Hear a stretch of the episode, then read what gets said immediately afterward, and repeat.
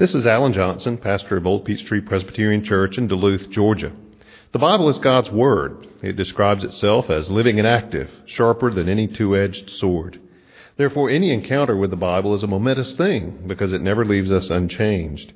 My prayer for you as you hear this message is that the Holy Spirit will use it in your life to inform your mind, to feed your soul, and to help you grow in your faith in Christ. Ecclesiastes chapter 3. While you're turning there, I want to invite you to return this evening uh, for our evening prayer service. In addition to our time of prayer, we will be starting a series of studies in Second Corinthians. Uh, some years ago, we studied First Corinthians. Uh, Second Corinthians is, is, in many ways, a very different letter. Uh, where First Corinthians uh, is somewhat tense, Paul is dealing with some pretty serious matters uh, in the church in Corinth. Second Corinthians, while to the same church and has some of the same themes that arrive, uh, arise in it, is a much more personal letter. In fact, some have said it's Paul's most personal most self revealing letter that he wrote to any of the churches. Uh, it certainly has a great deal to say to us as a church, to us individually as believers living our Christian lives. And so I encourage you to return tonight as we take up that study of 2 Corinthians. This morning, however, we are in Ecclesiastes chapter 3 as we continue our series of studies in this book. Let's look this morning at verses 3, or chapter 3, verses 1 through 8. Hear the word of God.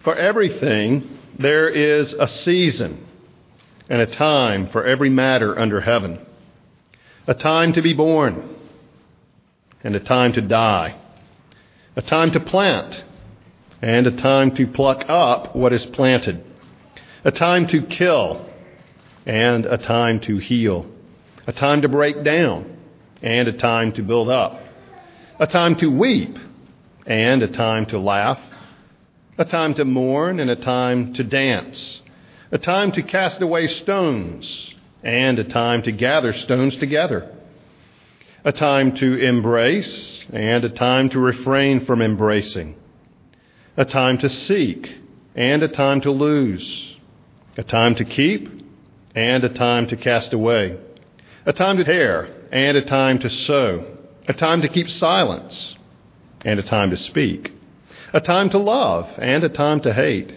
a time for war and a time for peace. Let us pray together. Our Father, we thank you for this portion of your word. And Lord, we ask that as we study it this morning, that your Spirit would be our teacher, that He would guide us into uh, deeper understanding of its truths. For we ask it in the name of Jesus. Amen. Imagine with me for a moment that your bank phoned you last Friday afternoon, and the person on the line said that he had some very good news for you.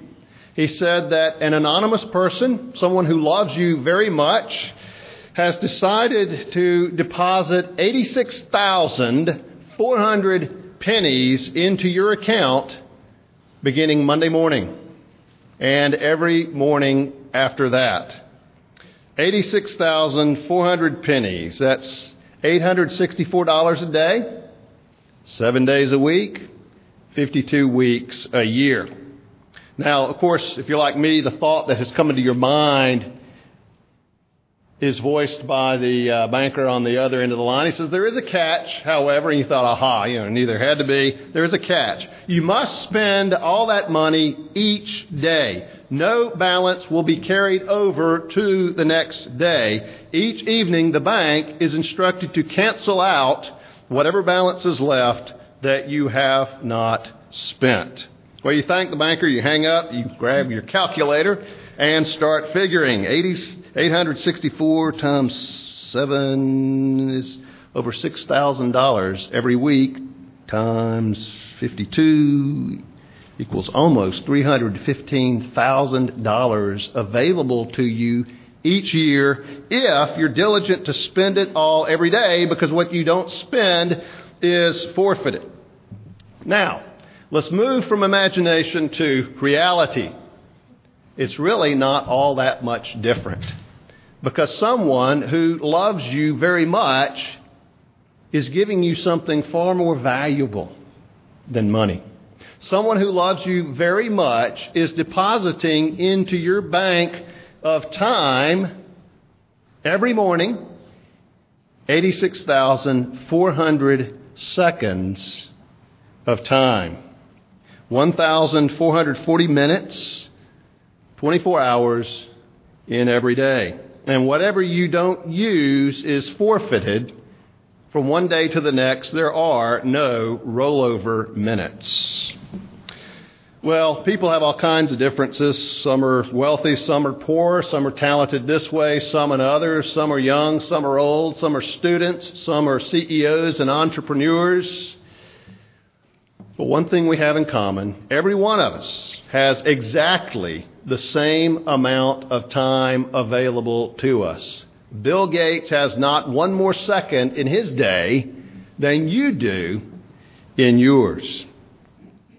Now, as we've been studying Ecclesiastes, uh, as the preacher Kohelet has been looking at life under the sun, life as the secularist might see it, life with God removed from the equation, it's almost inevitable that he would come to the point of pondering time, thinking about time. After all, time is an invaluable commodity.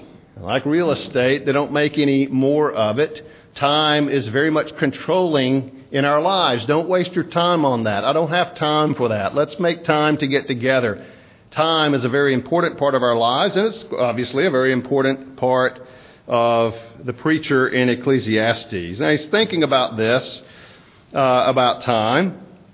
And really, you could almost say that time is life. It's, it's the stuff, it's the raw material of life.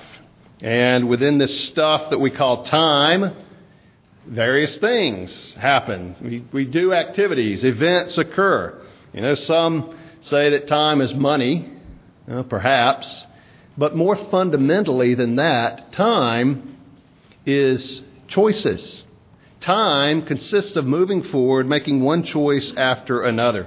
As the writer says in verse 1, for everything there is a season and a time for every matter under heaven.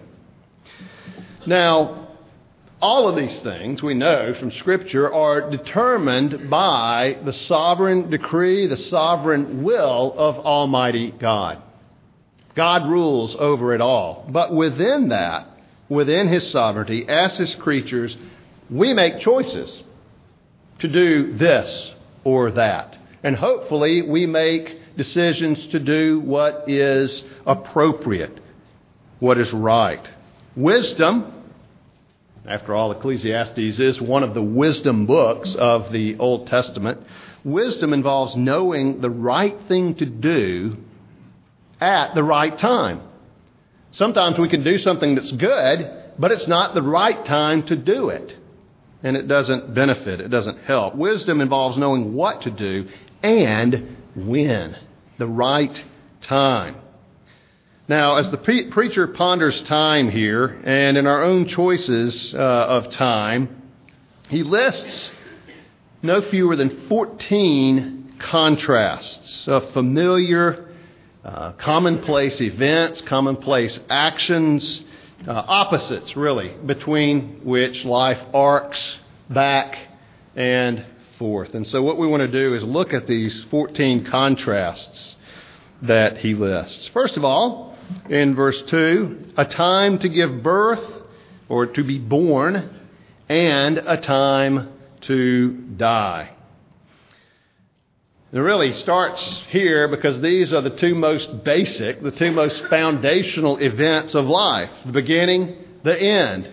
We come into the world, we depart from the world. And whatever other information you find on a tombstone, pretty much always find the date of one's birth and the date of one's death. We could say that these are the two most foundational events in our lives.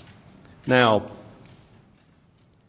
Certainly, God is the determiner of when we're born and when we, are, when we die.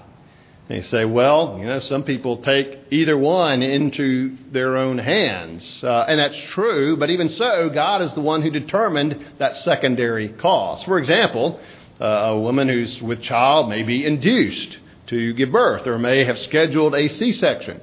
Someone may take his own life and thus bring about his death. Well, I can tell you, uh, in either case, they, those things too are under the sovereign reign of God. Uh, Barbara and I picked both of our children's birth dates, uh, and, and I'm sure Barbara would tell you it was time. So the Lord rules even though human uh, decisions come into play. Time to be born, a time to die. Also in verse 2 mentions a time to plant and a time to pluck up what is planted. Now, most of us, I think, didn't grow up down on the farm. Uh, perhaps you did. I did not. But even so, we have experience with gardening, experience with landscaping, uh, enough experience to know that you have to cooperate with the seasons. You really can't go against the grain. You don't plant when it's time to harvest. You don't harvest when it's time to plant. You don't just prune bushes whenever you feel like it. We learned that lesson the hard way a couple of years ago when we thought our hydrangeas needed pruning back, and we did it. And the next year produced lots of leaves, but not the first uh, bud, not the first blossom. Well, this principle that it's time to plant, time to pluck up applies certainly directly in agriculture and planting and reaping, but it also applies on a personal level, does it not? There are times uh, when we should settle down there are times when the proper thing to do is to uproot and to move on. Sometimes we think we've settled down when God intervenes and chooses to move us elsewhere. Uh, God plants and uproots us, and He does that in His perfect time as well. So there's a time to plant and a time to pluck up what is planted. In verse 3, there's a time to break down and a time to build up. Sometimes the best you can, thing you can do is just level it to the ground. We see that particularly in older urban areas where uh, construction of long ago uh, is evaluated, and the best thing to do is just raze it to the ground and start over. On the other hand, there are times when uh, it could be saved, it could be restored, and have all the more value because of its age and now restored to a like new condition uh, time to break down and a time to build up. Also in verse 3, and this is an important one, a time to kill and a time to heal. Uh, these words could apply in all kinds of, of ways. We think particularly, for instance, of the medical field. Uh, though not killing in the sense we normally think of it as murder, uh, inevitably there comes a time when it's time to pull the plug, when it's time to say, uh, it's time to die. Uh, but there's also a time when the appropriate thing is for healing, whether through medicine, whether through surgery. Uh, and those are judgment calls sometimes, and great wisdom and sometimes anguish is called for. It applies in our justice system. Certainly, there's a time for rehabilitation of a convicted offender, and there are times when execution is what is called for. It applies on a personal level. Uh, sometimes, if we are attacked, we have the right to defend ourselves, if need be, even with lethal force. Not a contrast or in conflict with the Sermon on the Mount, as we saw when we studied Matthew 5 through 7. Uh, God gives us the right to protect or defend ourselves. Uh, and so this one too applies in various ways. Well, in verse 4, we read that there is a time to weep and a time to laugh Have you ever been at a funeral service and the minister said something that was humorous and you laughed and it, it felt awkward. It felt strange, even though there was nothing wrong with laugh, laughing. It was a somber occasion, and laughter seemed, seemed odd or seemed out of place. Then you know something of the timing here uh, that he's describing. There is an appropriate time for tears. There is a time when tears are, when mourning is the right thing. Uh, some are uncomfortable with weeping. Some cover their pain with laughter, an inappropriate laughter. But certainly there is also a time to laugh. Uh, Proverbs warns us about the danger of laughter uh, in the wrong place, uh, irritating, or even covering up a broken heart. Uh, on the other hand, some people need to laugh, need to get a sense of humor about life, being able to laugh at the ups and even the downs of, of life. Proverbs tells us that a joyful heart is good medicine. Charles Spurgeon, 19th century preacher in London, was sometimes criticized for his use of humor in the pulpit. He was known one time to have commented, If you knew how much I held back, you'd be proud of me. But in a day when uh, that was seen as somewhat strange, he addressed a group, probably of grim faced, proper Englishmen, with these words. He said, There are things in these sermons that may produce smiles, but what of them? The preacher is not quite sure about a smile being a sin. And at any rate, he thinks it less a crime to cause a momentary laughter than a half hour of profound slumber. At the same time, I think Spurgeon would agree that even better uh, is a sermon that produces tears, tears of repentance for sin, tears of the joy of salvation. Uh, while the preacher may be humorous, he's never to be a stand up comedian because of the weightiness of the subject matter. And that's true for us too. Wisdom calls for knowing when to weep, and wisdom calls for knowing when to be humorous, when to laugh. Verse 5 a time to, or verse, verse 4 rather, a time to mourn and a time to dance. Uh, similar to the one before. To put it another way, there are times to be brokenhearted, times to grieve, uh, we don't really see this practice so much anymore, but the whole practice, for example, of a widow wearing black for a time after the death of her husband indicated that proper period of time that it was time to mourn, that it was not time to dance, it was not time to celebrate. Death, uh, divorce, which is the death of a marriage, death of a family, uh, loss of various kinds, all times for mourning, all times for heartache.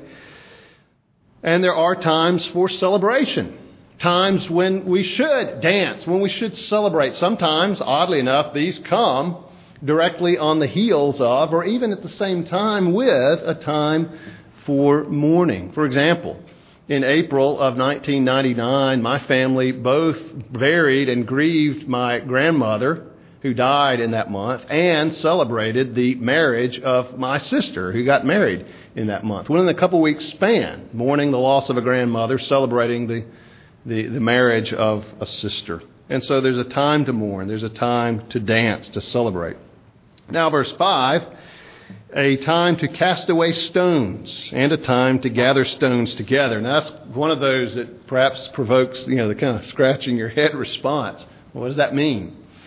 Well, as best I can tell, it, may be referring to an agricultural condition they faced in, in growing crops where uh, the, the soil, much as in our own time, would need to be cleared of stones, cleared of rocks in order to make the soil suitable for growing whatever crop was being planted.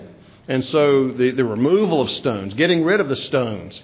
Uh, there's also a time for gathering stones, for example, building a wall or some other uh, structure using stone to do that. Uh, we see this principle in life getting rid of things, acquiring things, sometimes the same things. I can recall uh, many times growing up in South Mississippi raking up pine straw and putting it out at the street to be carried away because uh, we were surrounded by pine trees. We were in a forest of pine trees, and we had all the pine straw we could poss- possibly use and then some. And so I feel a little bit of a twinge of pain when I have to go to the store and pay for pine straw around here. When I recall all those times we hauled it to the street to get rid of it. So there's a time to cast away stones, a time to gather stones. Also in verse 5, a time to embrace and a time to refrain from embracing. Sometimes what's needed in a relationship is affirmation, uh, the affirmation of a hug. Um, sometimes what's needed in a relationship is confrontation. Uh, the confrontation of loving yet stern words. Sometimes even in a marriage, a hug may be, an embrace may be the appropriate things. Maybe because of tension, it may not be time to embrace. Maybe not time to, to hug one another. Verse 6 a time to seek and a time to lose, or maybe could be translated a time to give up as lost. Um, Sometimes it is time to look for something, to try to find something. Sometimes we have to come to the point to say it's lost. We need to uh, make other plans, go in a different direction, whatever it might be. I recall as a kindergartner uh, going to kindergarten. I went to kindergarten in my church. It met where I went to church, the church building. Church had a kindergarten. And I had a toy that I took to kindergarten one day, and I lost a part of that toy somewhere at kindergarten and there was a shelf where I had put it in a closet. Well, of course, I would go there well after I'd finished kindergarten. I'd still be there for church. And I, I don't remember how many times I went back into the room where the kindergarten was and looked on that shelf to see if that part somehow was there. Maybe it had been overlooked. Maybe I had overlooked it all those times, and I would go back and look to see if, if it was there. Well, long before that, it was time to give up that part as lost and move on. Uh, wisdom calls for knowing when to seek and when to give up as lost. Now, part of a toy is relatively trivial. Uh, miners trapped in a mine cave in. When do you keep looking? When do you finally say it, it's time to throw in the towel? That's a hard decision, and yet one that has to be made. There is a time to seek, and there is a time to give up as lost. Verse 6 a time to keep, a time to cast away. This is, of course, the dilemma we all face when we clean out our closets, our garages, our basement. What do we keep? What do we give away? What do we sell? What do we put in the garage sale? And it's not always easy to know. Of course, some things we never give away, things that are precious to us for one reason or another. Verse 7 a time to tear and a time to sew. Uh, sometimes there are times to pull things apart, sometimes time to put them together. Probably most literally, this is referring back to grief and joy. Sometimes, as the Jews would do, it's time to tear one's garment in grief or anguish. Sometimes it's time to put a garment together, maybe a wedding dress for an upcoming wedding and the celebration that that involves. Verse 7 a time to keep silence and a time to speak. That's a hard one. And all too often, if you're like me, you sometimes feel like you've got them reversed. You speak when you should have kept silent, and you're silent and later wish you had spoken up. Although it's probably usually, uh, usually better to regret not saying something than it is to regret having said something. Better to err often on the side of silence than talk, talking too much or saying too much. Of course, the time to speak is not when we're really angry. Uh, James tells us that the anger of man does not produce the righteousness God requires. And Proverbs has a great deal to say about speech and restraint, care, wisdom in our speech. Verse 8 a time to love and a time to hate. Love, of course, is a word that is so overused as almost to be meaningless in our culture today. Uh, biblically, of course, it involves the emotions, but it also involves the action of seeking the good, seeking the well being of another person. We love someone when we do what we can to promote that person's well being. Sometimes the love may be painful. A doctor is demonstrating love for his patient when he does something that may hurt in order to heal the patient. We are showing love to someone even if we have to speak words to them that may be painful at the time, but whose purpose is to promote their good. So, biblically, love is actively seeking the good of another.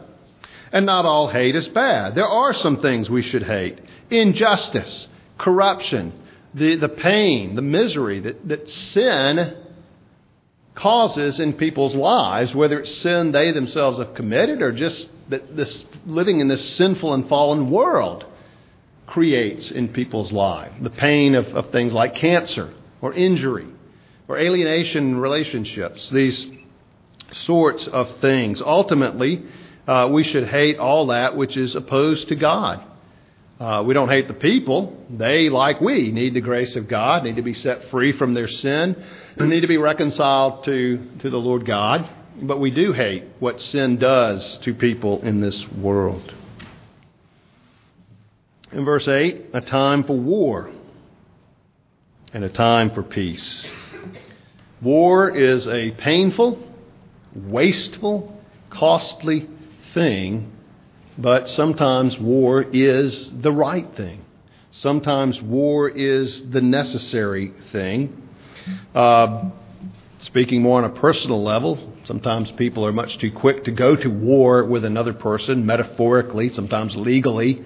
Uh, when obviously, as we've seen in the scriptures, we should uh, make every effort to be peacemakers, both between ourselves and others, and among others that we know or friends with. Uh, most of us won't be peacemakers on an international level, but we can be certainly on a personal level and not declare war on someone because they've offended us or slighted us or maybe even done something very painful to us. And so these are the preacher's reflections as he goes through thinking about time, thinking about the stuff of time, the decisions, the choices that are made. So, what are you doing with your 86,400 seconds of time each day? Not really thinking about how productive are you being? What are you doing to make yourself productive? I mean, are you using them wisely? Do you take those seconds and use them to make wise choices?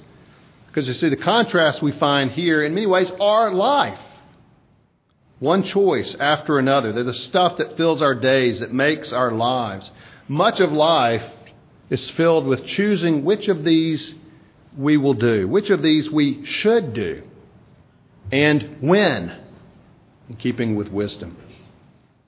You know, Jesus himself acknowledged that often timing is everything. A time to be born, time to die. Galatians 4 tells us that in the fullness of time, God sent forth his Son, born of a virgin, born under the law, a time to be born, and the Father observed that time. In the fullness of time, Christ was born. And of course, there is a time to die.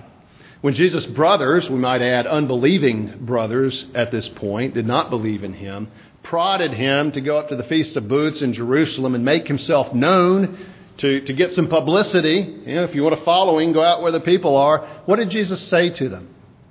He said to them, in fact, twice, My time has not yet come. My time has not yet fully come. And in John chapter 13, we read that Jesus was aware that the hour, the time, had come for him to depart from this world and return to his Father. In other words, it's time. And Jesus did just that when he died on the cross for the sins of all who would believe in him. He did it. He died on the cross so that, as the hymn puts it, when the trumpet of the Lord shall sound and time shall be no more, we could be with him in glory. He did it so that we could be saved, so that we could be reconciled to the Lord God Almighty, that He might be our Father in heaven. And when we are with Him in glory, that time will indeed be a time to laugh, a time to dance, a time for peace. Let's pray. Heavenly Father, you have given us a tremendous stewardship of the days, the hours, the minutes, the seconds that make up our lives. Father, you do not call us to a frantic busyness, but you call us to a wise stewardship. And Father, every day presents us with new choices, new decisions for how we will use that time. And Father, we pray that in keeping with wisdom, we would use them well. That in each of these contrasts, we would know which is appropriate and when. We ask it in Jesus' name and for his glory. Amen.